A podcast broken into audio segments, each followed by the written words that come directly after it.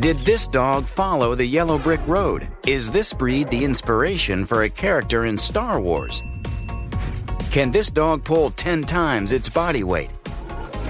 Is this the breed Noah took on the ark? Dogs 101 celebrates man's best friend. Today, the Cairn Terrier, the Alaskan Malamute, the Bernese Mountain Dog, the Afghan Hound, and we start with the breed that's marking its territory in Washington, D.C. the Portuguese Water Dog. This spirited working dog takes to water just like a duck. Truly, the Portuguese water dog is the quintessential water animal. Today, they are often confused with poodles and sometimes clipped into this lion's cut. These versatile aquatic animals have been helping humans with water work for centuries. The Spanish Armada used Portuguese water dogs to carry messages from vessel to vessel. The San Francisco Giants once relied on a team of Porties to retrieve home runs hit into the bay waters outside Pacific Bell Park. And today, these poodle like pooches are making headlines in Washington, D.C. as the first dog for the Obama family. And though Bo may be the cutest pooch you've ever seen, the Portuguese water dog wasn't bred for its beauty. This seafaring canine developed along the coast of Portugal over 500 years ago. Called Cão de Agua, which means dog of water in Portuguese, this rugged animal was bred to assist fishermen at sea. They did everything from retrieving fish nets to actually chasing fish or scaring fish into the nets themselves. Exceptional swimmers and divers, Porties also retrieved lost tackle and rescued drowning sailors. So, what makes Portuguese water dogs such superior swimmers? Their paws, which are flat and round with webbed toes, and their rudder like tails, which are thick at the base and thinner at the tip. And why can Porties spend long periods of time swimming in frigid waters? Their coats are profuse and waterproof. The water is where Portuguese water dogs typically make waves, but there's one very lucky Portie making huge waves in Washington. Back in November 2008, Barack Obama made a very big promise to his daughters. Sasha and Malia, you have earned the new puppy that's coming with us to the White House. A promise he made good on in April 2009. Now, Bo is the first Portuguese water dog to ever live in the White House. He's stepping into a long line of presidential doggy tradition. In fact, there have been more pooches living in the White House than the presidents and their families combined. So, how did the Obama family settle on a Portie? Number one, the breed secretes less dander, making it an excellent choice for allergy sufferers like Malia Obama. The Portie is great with kids and loves to be the center of attention. This dog has a lot of energy, so it's a good thing the Obamas are an active family. But the main reason the Obamas chose a Portie, a close friend recommended the breed based on his personal experience with his favorite dog. Splash is a part of our family, but he's part of the Senate uh, family as well. Before Massachusetts Senator Ted Kennedy passed away on August 25, 2009, Dogs 101 had the opportunity to explore and celebrate the strong bond he had with his Portuguese water dogs and his love for the breed. He gave the Obamas their Bo, who's from the same line as his dog. The legendary lawmaker owned three Porties Splash, Sunny, and Cappy, but there's no question that Splash was the senator's number one. Splash is Ted's dog. Everybody knows it. Ted knows it. Splash knows it. Sunny knows it. And everybody on Capitol Hill knows it. Susan Milligan co authored a biography of Kennedy and covered him as a national political correspondent for the Boston Globe. She says Splash was always right by Kennedy's side.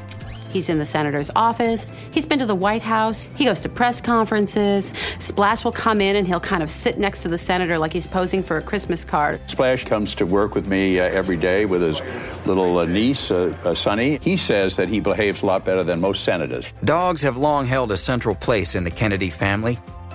John F. Kennedy was the first president to request that his dogs meet the presidential helicopter when he'd returned to the White House. For Senator Kennedy, the Portuguese water dog was ultimately the only choice. When he met this dog at the kennel, I mean, their eyes met and it really was over. They just formed this bond. Splash was such a fixture in Kennedy's daily life that the senator wrote a children's book about him called My Senator and Me A Dog's Eye View of Washington, D.C.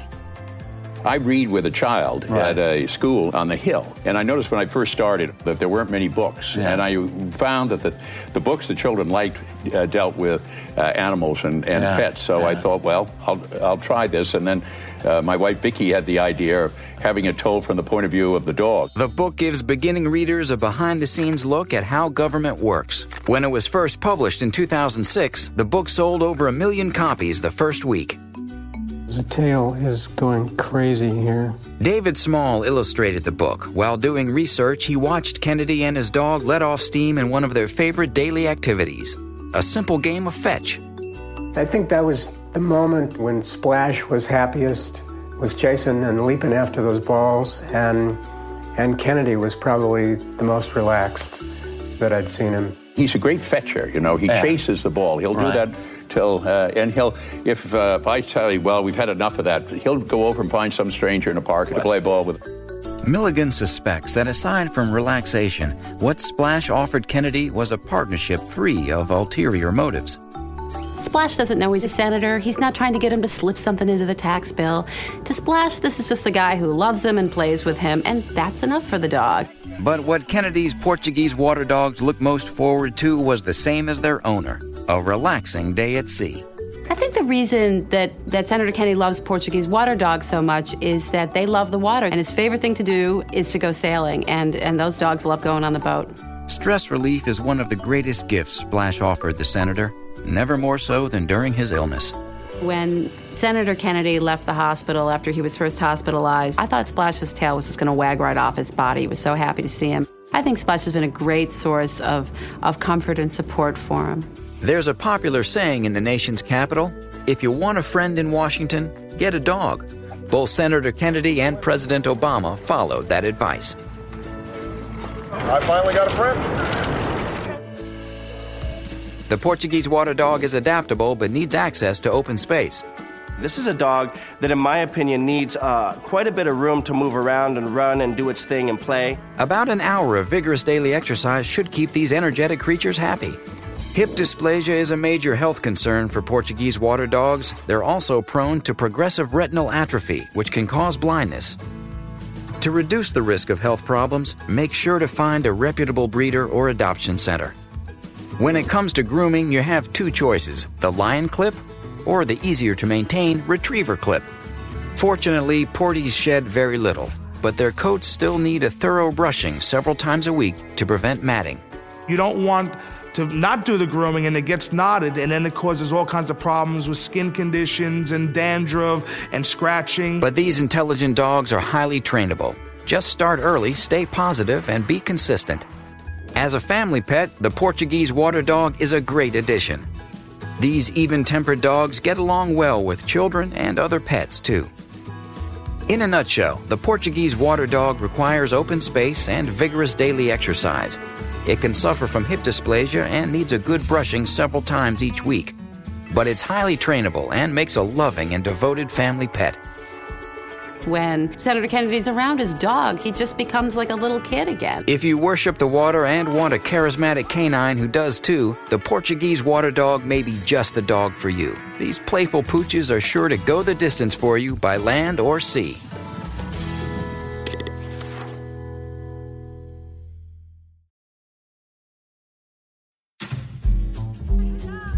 It's the bounding, burly, lovable Bernese Mountain Dog. But is this dog built to pull carts? This is a dog that has an innate desire to work. Yep, that's right.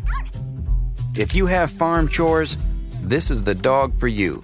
Strap a Berner to a cart and let them get to work, and they'll love it. The animal was bred for a purpose, and you can see it most come to life when it's pursuing that purpose. Bernese mountain dogs are known to pull up to a thousand pounds. That's 10 times the Berner's body weight.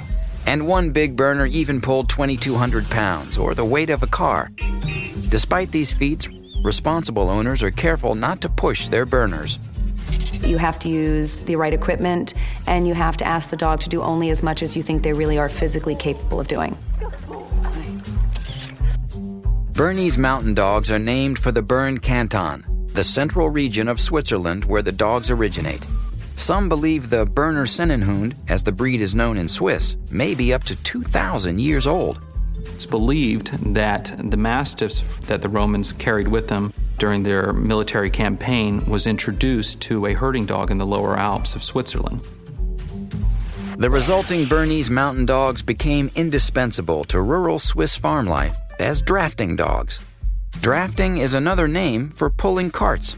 And they were also bred, obviously, to be wonderful companions. At the beginning of the Industrial Revolution, new transportation methods began to replace drafting dogs. Due to lack of concentrated breeding, the Bernese nearly disappeared. Led by Professor Albert Heim, concerned Swiss breeders reestablished the lineage in the late 19th century. They're very affectionate, very loving, playful at times. They have a very subtle, loving expression due to their tricolor markings. Those distinctive black, white, and rust markings are shared among all of the greater Swiss mountain dogs.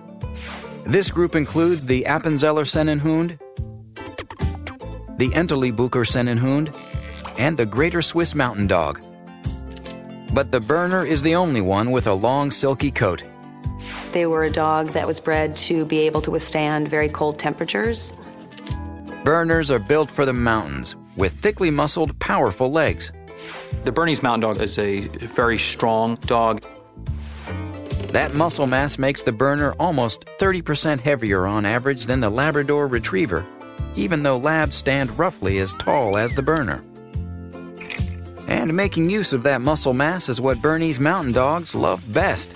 Meet Diesel, a Bernese Mountain Dog who is very serious about his work.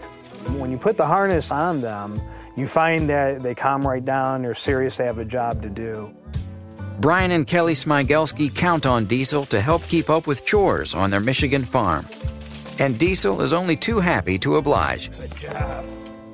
It's dawn, and Diesel knows that means it's time to spread hay for the horses. And forward. They are a good working breed. They're uh, very good with kids, also other livestock. They're around the horses and chickens and cats all the time. One of Diesel's best friends on the farm is Bud, a big Belgian workhorse. Diesel brings the breakfast cart out for Bud every morning. And when Bud suits up to work, Diesel is often right there by his side.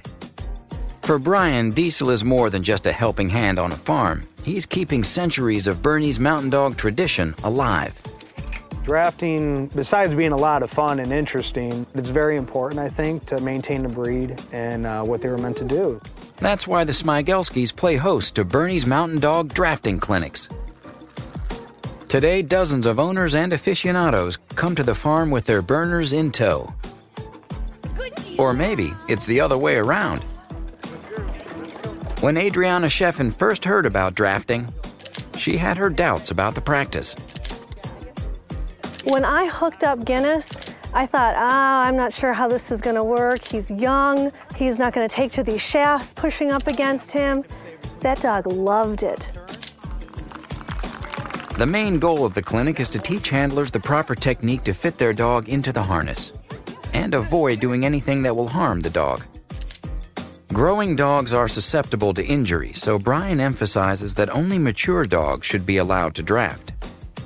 Health is the number one criteria with these dogs. We won't even put any weight on our dogs until they're two years old. But once they get a taste of the action, there's no doubt these dogs love to work. Did you see how he really knew what you were asking him, but he was a little distracted? Okay, what do you want to try next? It's also a great chance for youngsters to get their first taste of leading draft dogs. The great thing about these guys is they love to work. I mean, he's a champion too, so he loves to show, he loves to work, and he loves to be in your lap all at the same time. They're a great blend of dog. For Diesel, these events are bittersweet. It was only a few months ago that Diesel's best friend and drafting mate, Dooley, passed away. Dooley was the Smigelski's first Berner. Diesel and Dooley were so close. They worked so well together. When we lost Dooley, I was very concerned about Diesel. You don't really prepare yourself for it. Diesel pretty much stayed in the house for three days. He didn't. He didn't want to go outside. He didn't want to do anything. Dooley's loss was a crushing blow to him.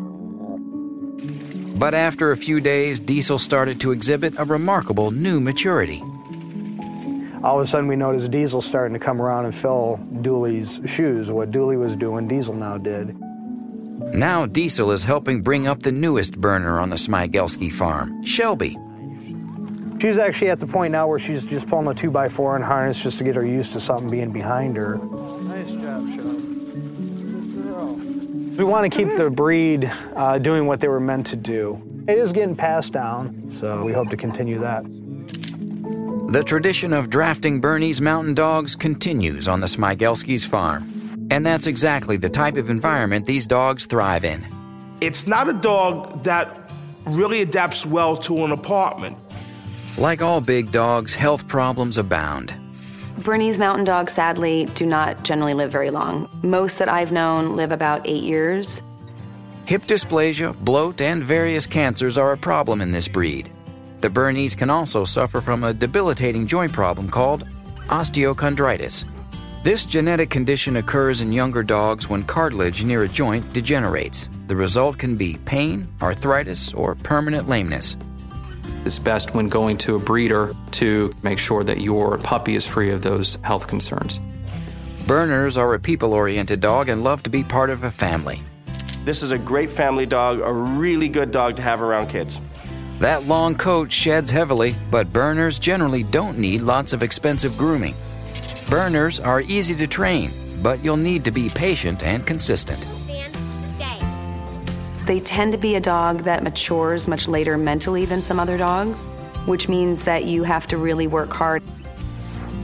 The Bernese Mountain Dog in general is happiest on a large piece of land.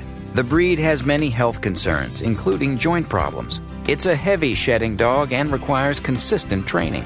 The Berner is an affectionate dog that does well with children. Want him to give you a kiss? Hey, doggy.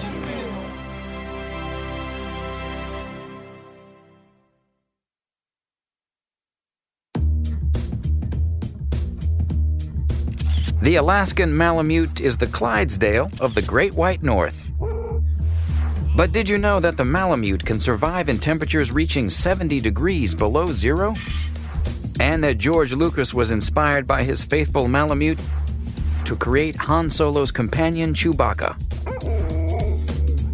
His Malamute, named Indiana, lent his name to another famous character, Indiana Jones. It's a dog that has been bred to get along very well with other dogs in its pack. The ancestors of the Alaskan Malamute were first discovered working alongside the native people of Alaska in the 1700s. These hardy dogs lived with their masters in the inhospitable Arctic. The Malamutes used their dogs to hunt and to nimbly pull heavy sleds over treacherous ice and snow. Explorer Admiral Byrd brought teams of Malamutes to Antarctica on his expedition to the South Pole in 1933. Alaskan Malamutes are often mistaken for another sledding breed, the Siberian Husky, because they share the same coat colors, but that's where the similarities end. Plain and simple, you've got your Huskies that are pulling the dog sleds and are winning the races, and you've got your Malamutes that are really doing the hard work and pulling the heavy stuff. They're a little bit slower, they're quite a bit bigger, but they're an amazing dog. The Malamute dwarfs other sledding dogs with its massive size, commonly weighing between 75 and 100 pounds. The weight comes from its large, dense bone structure and heavy muscling. The broad chest pushes against the harness, and the large rear muscles of the leg drive the animal forward. The Alaskan Malamute could go on forever. It's tireless, it's effortless, and it's what they love to do. The Alaskan Malamute is particularly suited to withstand the harsh, cold climate. Black pigmentation is common to all Arctic animals. It prevents sunburn and blistering from the strong ultraviolet rays that glare off the ice. The coat of the Malamute also protects it from the elements. The oily top coat wicks away moisture and traps warm air within the insulating woolly undercoat. But its greatest assets are its bear like paws. The claws extend out like a cat's to grip the ice. And the broad pads act like snowshoes, spreading the weight across a greater surface area to keep them from sinking into the snow. Some Malamute owners use their dog's innate snow skills in a sport called ski joring. Using cross country or backcountry skis, both skier and dog wear a harness and a line connects them, keeping skier and dog working together as a team along the trail. Tara Riley and her Alaskan Malamutes, Sasha and Luna, are one happy pack that enjoys ski joring together. Their special bond began early. At five weeks, Tara visited their litter to select a Malamute puppy. Well, I had Sasha in my lap one day, and I had already picked her out, and Luna just kept barking at me over and over. She would not go to sleep, she would not leave me alone, she just kept barking, and I just decided at that point that she wanted to come home with me too. And the pack was complete. From the moment Tara brought them home, they were inseparable. Tara brought Sasha and Luna with her everywhere, strengthening their bond. Tara is a nature enthusiast, skier, and rock climber. The girls accompany her on all the outdoor adventures. I've been a skier my entire life, so I already knew that dogs pulled people on their skis, so it just seemed like a natural thing to do to include the girls in that part of my life. Tara and her dogs backcountry ski jor in the mountains north of Seattle. So usually we get up early in the morning so we can get up into the mountains and they see the skis come out and then they get really excited. And the minute we get there, we let the dogs out of the car and they run around and blow off some steam. Then we harness them up and we just take off out into the wilderness for the day. Malamutes are known for their woo woo singing.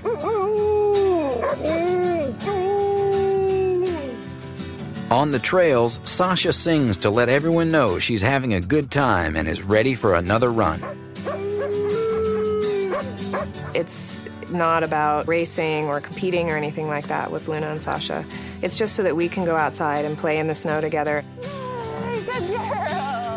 Because they're with me all the time, I really trust them and they really trust me. So it wasn't scary for me to harness myself up to 175 pounds of dog.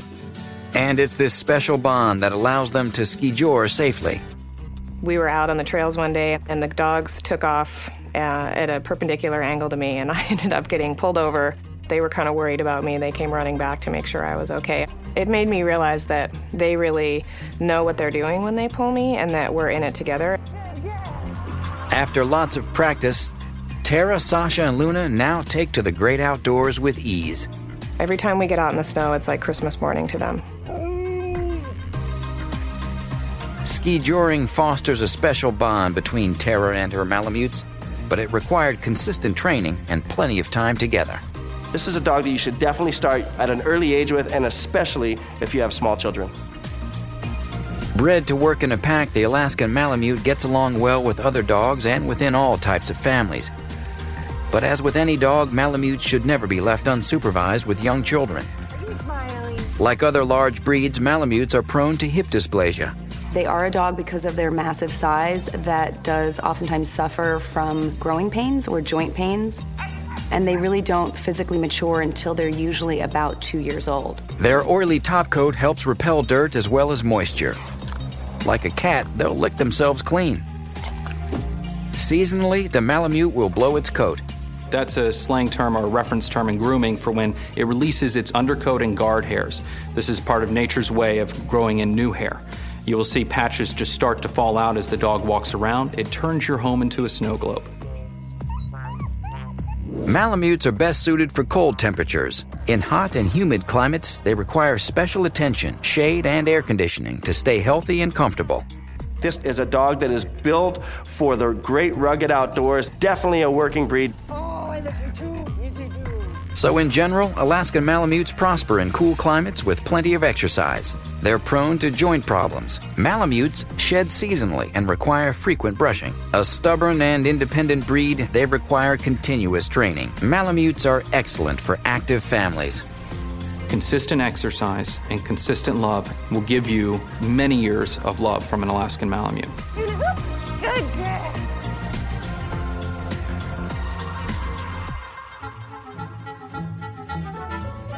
Now it's time to play Pick the Pooch. Which Belgian breed is considered the greatest drug sniffing dog on record? Can you guess the breed?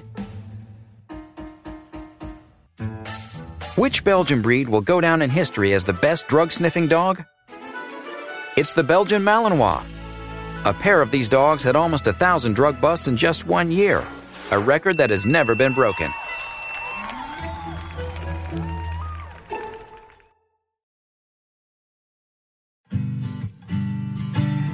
Often described as the king of dogs, the Afghan hound is a majestic and elegant sight hound that many believe is one of the most ancient dog breeds.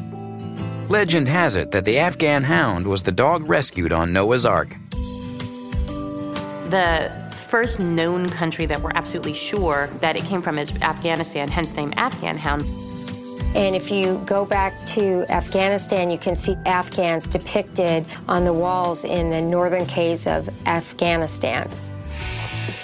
Instead of hunting by scent and endurance, Afghan hounds, like other sight hounds, hunt by speed and sight. Afghans were actually bred to hunt gazelle and deer and leopards. So you can imagine how fast they must be. In fact, the Afghan hound can reach speeds of up to 40 miles per hour. That's as fast as a thoroughbred racehorse. What makes these dogs so fast and sure footed is the conformation of their hips. Set high and wide apart, they enable the Afghan to change direction quickly and to cover the uneven terrain in the Afghanistan mountains. Today, this breed has become a luxurious pet in America and Europe because of his aristocratic beauty. Afghans are definitely sort of like the runway supermodel of the dog world.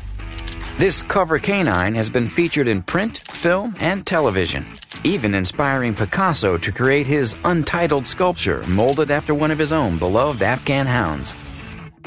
There are not many things that are as beautiful as watching an Afghan with that flowing coat and the very elegant way they hold their head up high. They're beautiful, beautiful dogs. Developed to protect them from the harsh weather at high altitudes, the first characteristic that makes this dog so remarkable is its long, silky coat. And the flowing coat is really their signature look. The second characteristic is their dolichocephalic skull. This is a long, narrow shaped skull with the length being three times longer than the width. Shorter nosed dogs, like the boxer, have a narrower field of vision, as low as 180 degrees, while a sighthound, like the Afghan hound, has a field of vision up to 270 degrees. The third characteristic is their distinctive ringed tail. Afghans have a very striking tail that actually curls into a point at the end.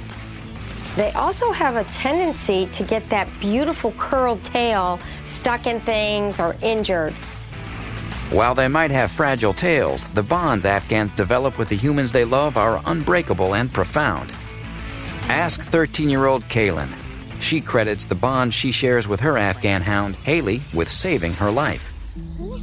Without Haley, I would be still in bed, sick, not being able to walk and run. Three years ago, Kaylin was diagnosed with mitochondrial disease, a potentially fatal energy disorder. I was in a wheelchair a lot because I didn't have the energy to get up and walk. She had migraine headaches, sleep apnea, and uh, chronic fatigue. It was really devastating. We did expect to lose Kaylin. That's kind of hard to swallow when it's your child. Kaylin's mom wanted to find a canine companion to help her daughter get through the devastating illness. A good friend, Diane, suggested fostering an Afghan hound. I thought Haley would be perfect for Kaylin. They're extremely sensitive and very intuitive dogs. They bond very closely with their humans. The connection was instant, and the dog knew she had a very important mission ahead of her. Haley just picked up on her health issues. To my absolute amazement, Haley would be able to warn me when Kaylin was having muscle spasms. Haley would just bark and bark, and it was an alert to me that something was going to happen to Kaylin. These spasms would incapacitate Kaylin and caused excruciating pain. When Kaylin had a migraine headache, Haley would lay on the bed and wrap herself around her head. We would just fall asleep together, and then I'd wake up in the morning and she'd still be there. While Haley provided tremendous comfort for Kaylin, her illness was still grave. She was in and out of hospitals, her muscles had atrophied, and her GI system shut down. Refusing to give up, Kaylin's mom turned to one last doctor. He ordered new medications, a new diet, and encouraged the dog's full participation in the new recovery plan. We all need someone out there that we live for. Uh, and for Kaylin, that was Haley. The new plan worked, and in days, Kaylin was like a new person. To my amazement, she was pain free. it's like the child was reborn. Not out of the woods, Caitlin had to work hard to rebuild her muscle mass and learn to walk again. Caitlin's biggest challenge was finding the motivation to get the energy to live life. She always made me feel like this isn't the time to give up. I knew that Haley was going to help me win my life back. Next thing I know, Kaylin, who was hardly walking it, was walking up and down the stairs with Haley. And then you wouldn't believe what Haley and Kaylin started doing next. I taught Kaylin freestyle dance with Haley. And all these moves were um, moves that helped Kaylin uh, with her physical therapy.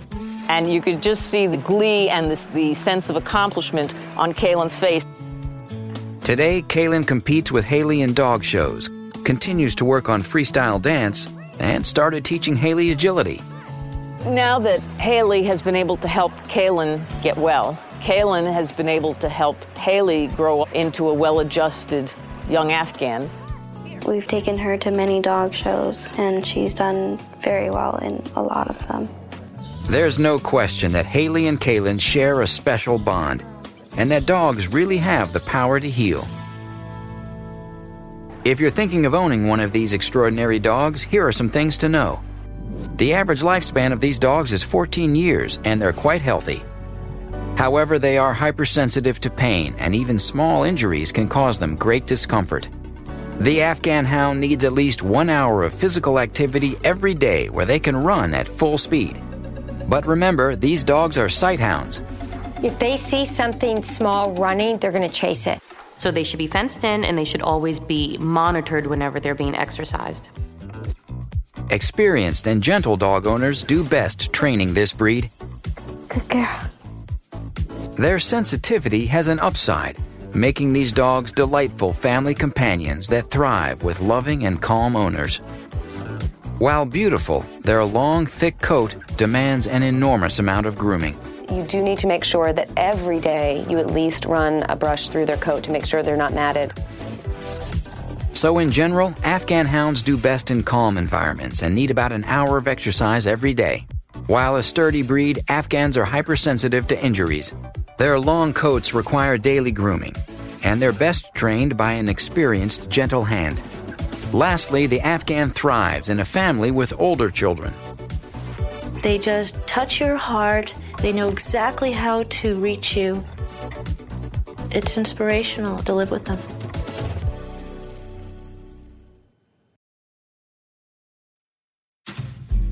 Of course, you know this dog. Everyone does. It's the dog from Wizard of Oz. That's right. It's the Toto dog. Cairn Terriers are definitely the type of dog that when you walk in the door, they're going to be bouncing all over the place and be very excited that you're there. Really, really funny dog, loads of personality. Stars like David Hasselhoff, Bill Murray, even Liza Minnelli have all had this all about me dog. They're not going to let you ignore them. They're going to make sure you know that they are there. I think I've never really met a Cairn Terrier that's lacking in self confidence.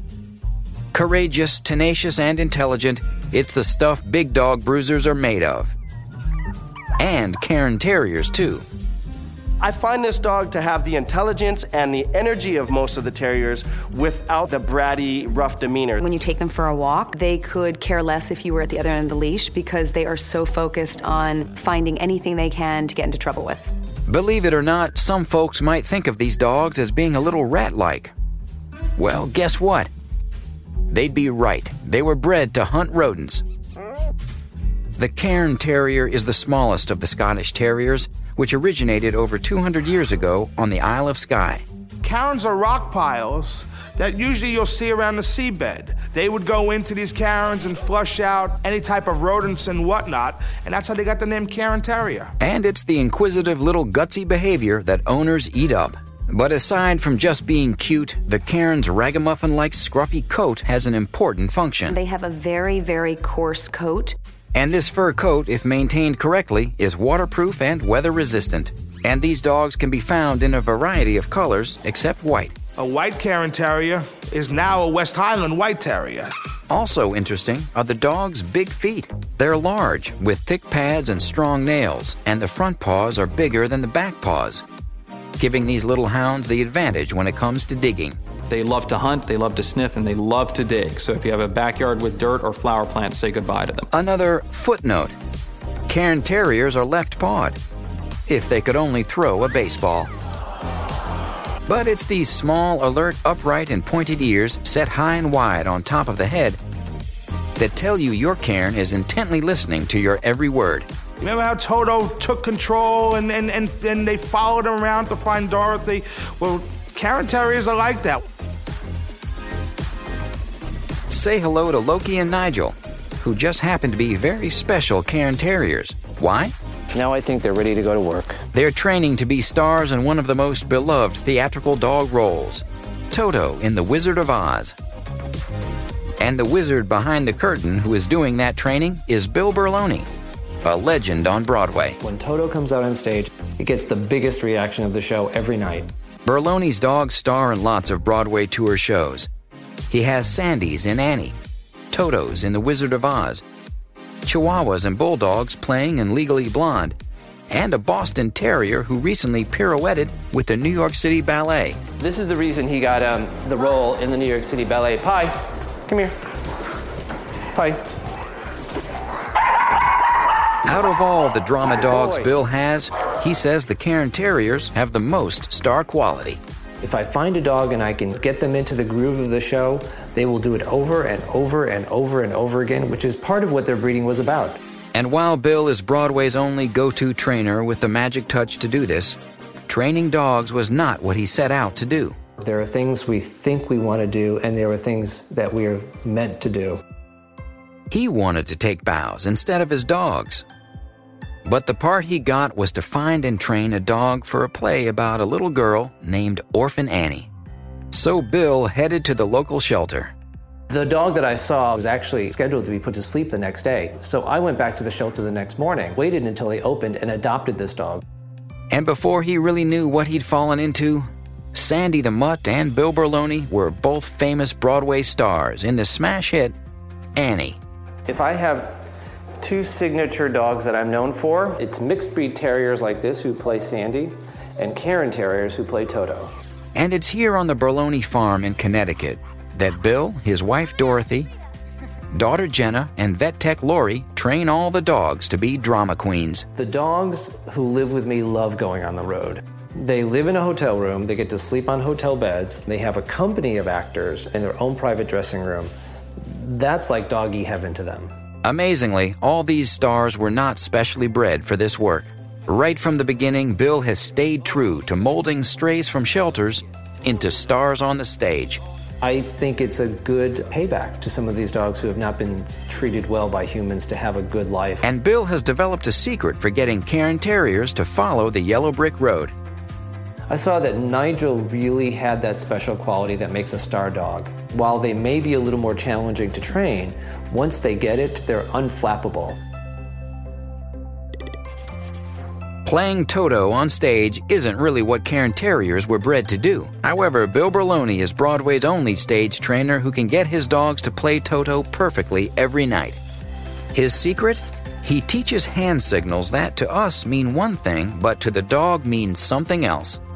One of the hand signals that we use in the show is a stay command. We've created a hand signal where we pet their eyes, and that's the hand signal that means stay. The audience thinks that the actress is petting the dog, but she's actually commanding it.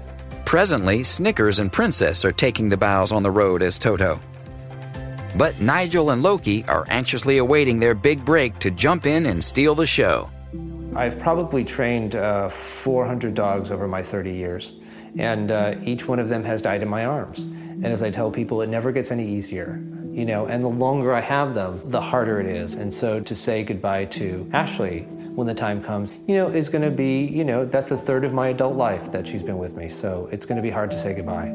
So when the curtains close and the dogs need to retire, no worries. These starstruck rescued pooches come back home to Bill and his family, where they live happily ever after. I love you too. This little dog can pretty much live anywhere as long as the area is securely fenced in. They would make good city dogs, but you'd want to keep them on a leash. They like to roam. It's a healthy breed that usually has a long life, just like Bill's dog Ashley, with an average life of 15 years. And caring for your cairn is important, so grooming should be done properly. But if you like the traditional scraggly look, owners should have the cairn terrier hand stripped twice a year. You pull out the dead hair. It is not a painful process. The Cairn Terrier is trainable. The perfect example is Bill's Toto. But remember, Cairns are stubborn, so it can take some time and creativity. This is a great dog who loves to play and needs a family that's active and affectionate. So, in general, this dog can live in most household environments. It's a pretty healthy little dog. It should be hand stripped twice a year. Training should begin at an early age, and this dog is good with kids and loves attention. They are little dogs with a very spunky sort of sparkle in their eye. So, to recap, the Portuguese water dog has become a popular breed in Washington thanks to Senator Ted Kennedy. The senator wrote a book that sold millions of copies about his favorite Porty. The Bernese Mountain Dog is one of those massive breeds from the Swiss Alps. Bred as a farm dog, pulling carts remains their passion. Today they make lovable pets and occasionally get together to pull heavy loads. The Afghan Hound was the royal dog for the King of Afghanistan. According to legend, Noah chose two Afghans to weather the flood in his ark. The Malamute is one of the oldest dog breeds. Its incredible two layered coat and snowshoe paws allow it to withstand the most frigid conditions. The Cairn Terrier was bred to hunt rats on the rocky coast of Scotland. Today, they're best known as the perky little dog that helped Dorothy get home in The Wizard of Oz. Remember, each individual dog is unique and may not conform to breed standards. If you're adopting a dog, do your homework and check out petfinder.com to search for specific breeds near you. Choose your next best friend wisely.